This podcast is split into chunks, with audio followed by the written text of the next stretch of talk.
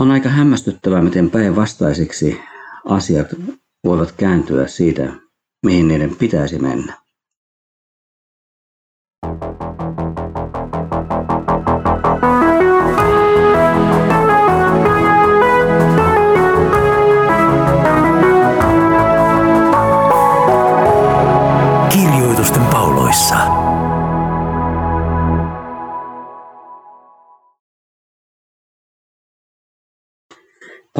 Toinen kirja korinttilaisille, viikko kaksi, maanantai, luku kolme alku, päivänä opetus, teema.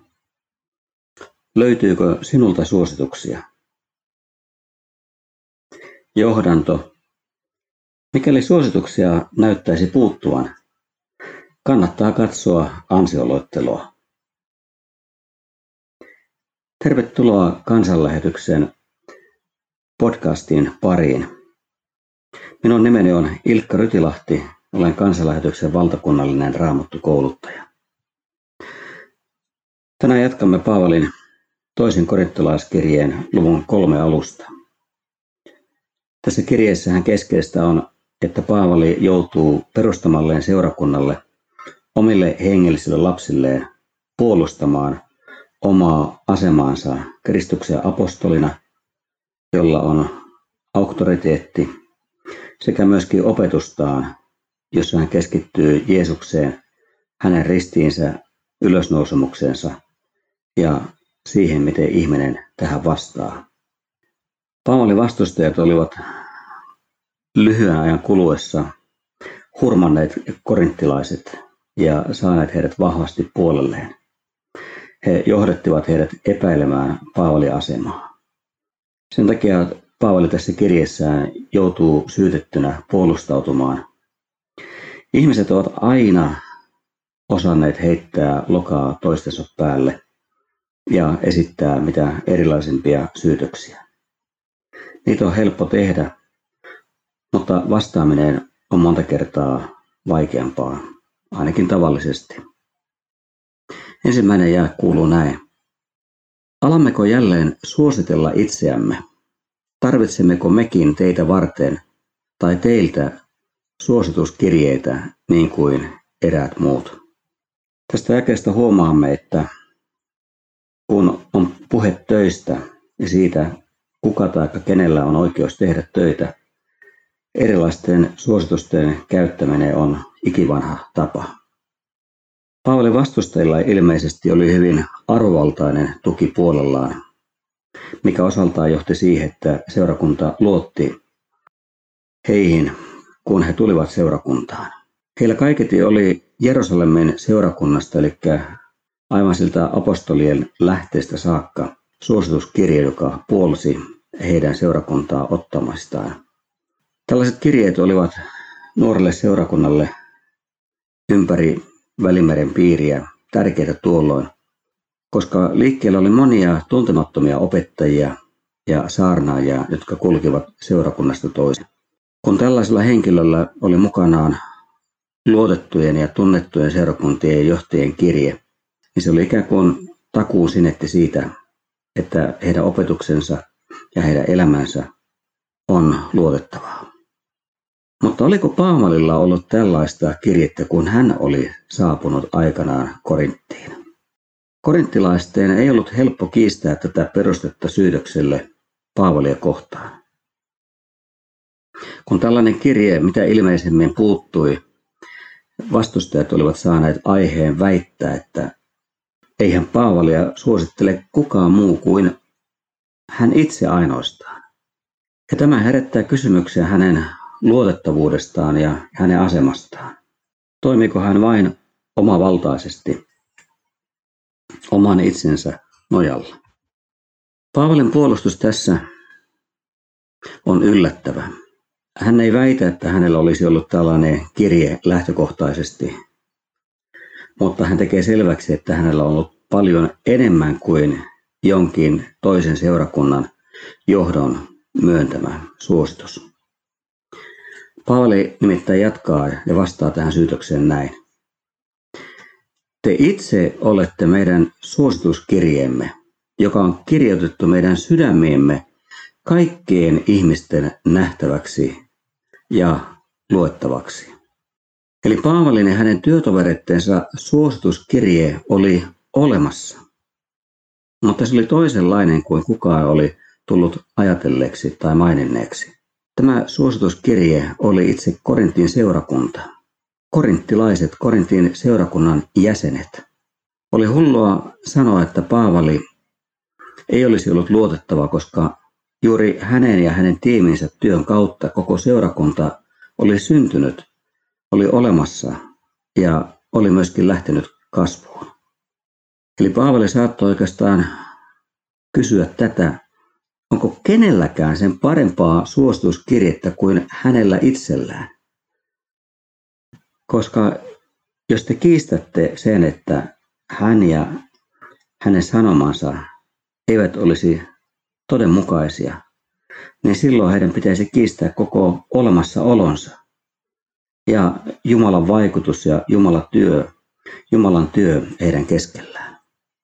Tällä tavalla Jumala itse oli heidän keskuudessaan vahvistanut tuon kirjeen, tuon suosituskirjeen. Jumala suositteli Paavalia ja sen osoitti työn hedelmä. Ja tämä puolestaan tarkoitti sitä tärkeää seikkaa, että Jumalan henki toimi Paavalin kautta. Paavalia kohtaan esitetyt syytökset hän olivat sellaisia, että ne käytännössä mitätöivät hänen asemansa ja hänen sanomansa ja myöskin hänen työnsä.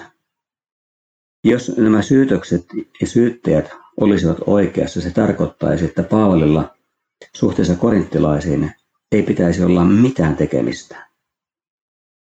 Juuri tällaisen lopullisen tuhon, pysyvän välirikon ja eron Paavalin vastustajat halusivat saada aikaiseksi.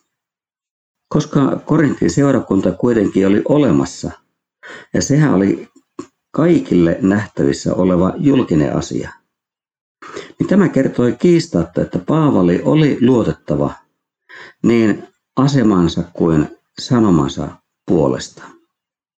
Tähän liittyy sitten myöskin merkittävä seikka, joka kertoo siitä yhdyssiteestä, yhteydestä, mikä seurakunnan jäsenten välillä on ja tässä tapauksessa keskiössä on Paavalin eli seurakunnan perustajan hengellisen isän ja seurakuntalaisten välinen suhde. Ja kesä kolme Paavali kirjoittaa näin. Olettehan te selvästi Kristuksen kirje, jonka kirjoittamiseen hän uskoi meille. Tätä kirjettä ei ole kirjoitettu musteella, vaan elävän Jumalan hengellä, ei kivitauluihin, vaan ihmissydämiin. Puhe sydämestä kuvaa sitä yhteyttä, sitä suhdetta, joka Paavalilla ja korinttilaisilla oli. Kysymys ei ole vain virkasuhteesta.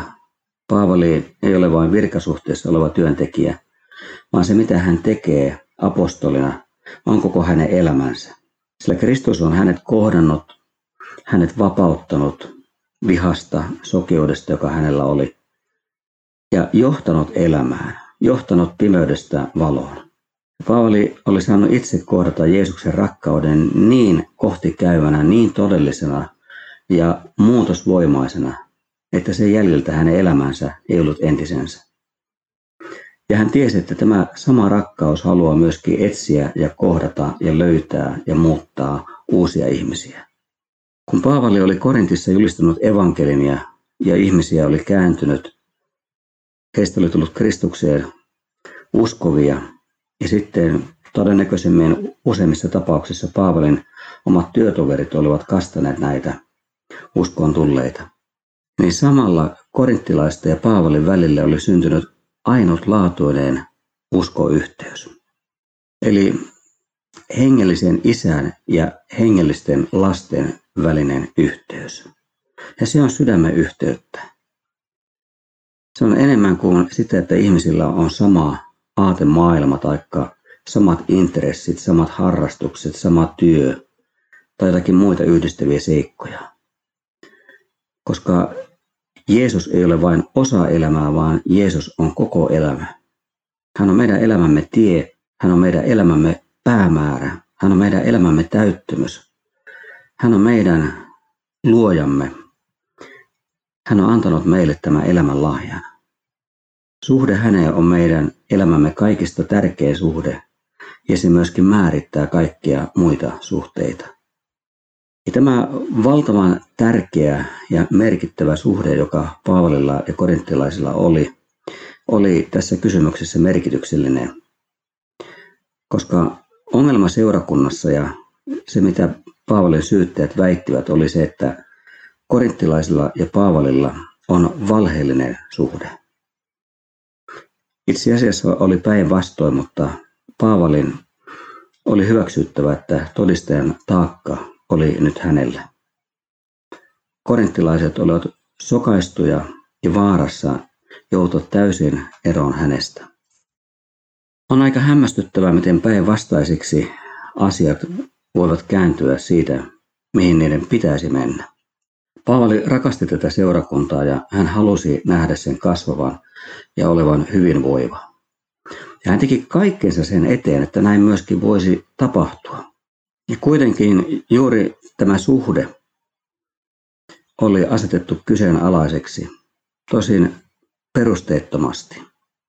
Tässä puolustuksessaan Paavali haluaa muistuttaa korinttilaisia siitä, että silloin kun hän tuli tiiminsä kanssa ja julisti evankelimia, ja korinttilaiset kuulivat tämän ainutlaatuisen sanoman, jonka kautta Jumalan pyhä henki veti heidät Kristuksen yhteyteen ja synnytti uudesti ylhäältä. Niin silloin syntyi jotakin sellaista, mitä mikään muu tapahtuma, asia ei voi ihmisen elämässä ihmisten välillä vaikuttaa. Sanoilla on kirjoitettu meidän sydämiimme. Paavali muistuttaa siitä, että uskossa Kristukseen hänen ja korinttilaisten välille oli syntynyt ykseys. He ovat siis yhtä Kristuksessa. Ja tällä tavalla ikään kuin rivien välistä Paavali kysyy sitä, että ettekö tajua, että tämä ykseys oli se, mikä on meidän yhteinen lähtökohtamme.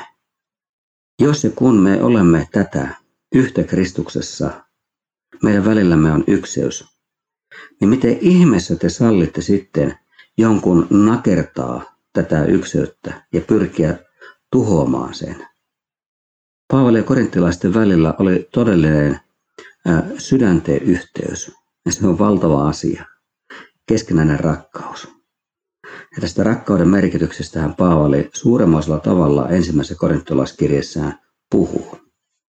Rakkaus ei ole mikä tahansa sivujonne kristityn elämässä ja kristittyjen välillä, vaan Jeesus itse sanoi, että se on se tuntomerkki, josta Jeesuksen omat tunnetaan hänen omikseen. Jumalan rakkaus Kristuksessa oli kohnut Paavali itsensä ja tämä rakkaus oli tuonut muutoksen aikaiseksi Paavalin kohdalla. Ja tämän rakkauden armon tähden, jonka Paavali kohtasi ja sai vastaanottaa, hänen elämänsä uudistui. Ja sen kautta Jumala teki hänet myöskin kykeneväksi palvelemaan uutta liittoa. Paavali puhuu tässä tärkeästä, välttämättömästä ja samalla lyhyestä ketjusta, jossa Jumala, hänen rakkautensa ja ihminen, joka on erossa hänestä, yhdistyy Kristuksen kautta. Ja tässä maailmassa tämä useimmiten toteutuu juuri sillä tavalla, että tämä rakkauden välittäjiä, sanoman tuojia on myöskin sitten tässä ketjussa mukana. Tällainen ketjun lenkki Paavali oli ollut. Korinttalaiset eivät koskaan olisi tulleet osalliseksi Jumalan rakkaudesta, ellei Paavali olisi tullut heidän luokseen itse Jumalan rakkauden täyttämänä.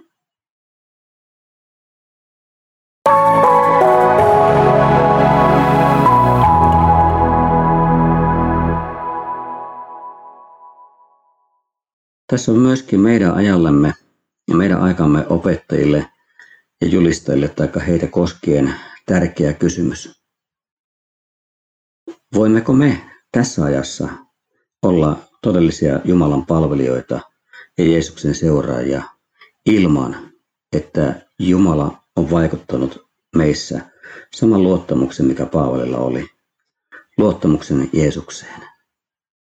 Jumala on se, joka tekee kykeneväksi palvelemaan uutta liittoa, eli liittoa, jossa julistetaan hyvä sanoma ihmisille, jossa otetaan se vastaan ja eletään siitä. Ja jollei tällaista vastaanottamista ole, jollei tällaista välittämistä ole, kenestä palvelista silloin tänään on kysymys.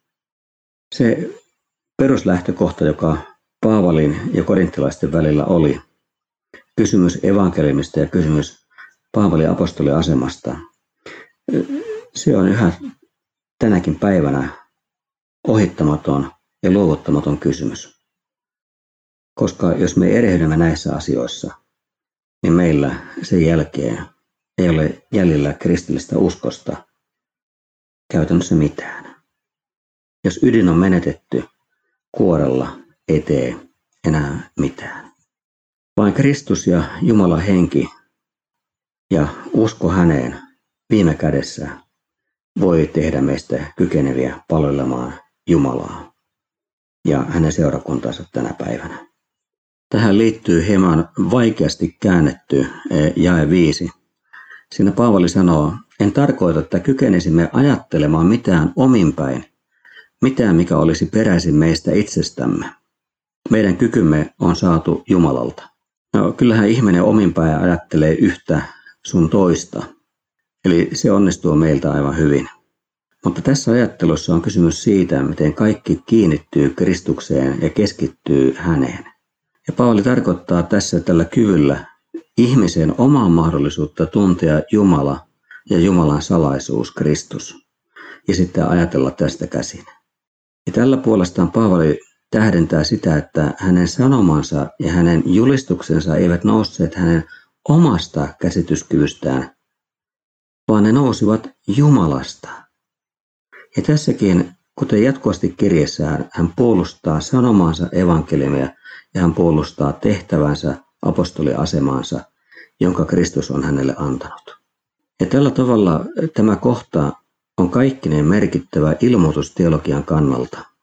Kohta kertoo, kuten edelläkin, Jumalan vaikutuksesta ihmisessä. Mihin Jumala on keskittynyt, mitä Jumala haluaa ihmisessä tapahtuvan, mitä muutosta ja mitä elämää Jumala ihmiseltä odottaa.